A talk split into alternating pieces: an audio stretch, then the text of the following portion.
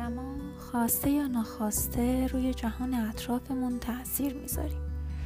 این تاثیر نشون دهنده کیفیت های عاطفی و ذهنی ما هستش که هر فرد همونطور که یه زندگی فیزیکی داره یه زندگی روانی هم داره.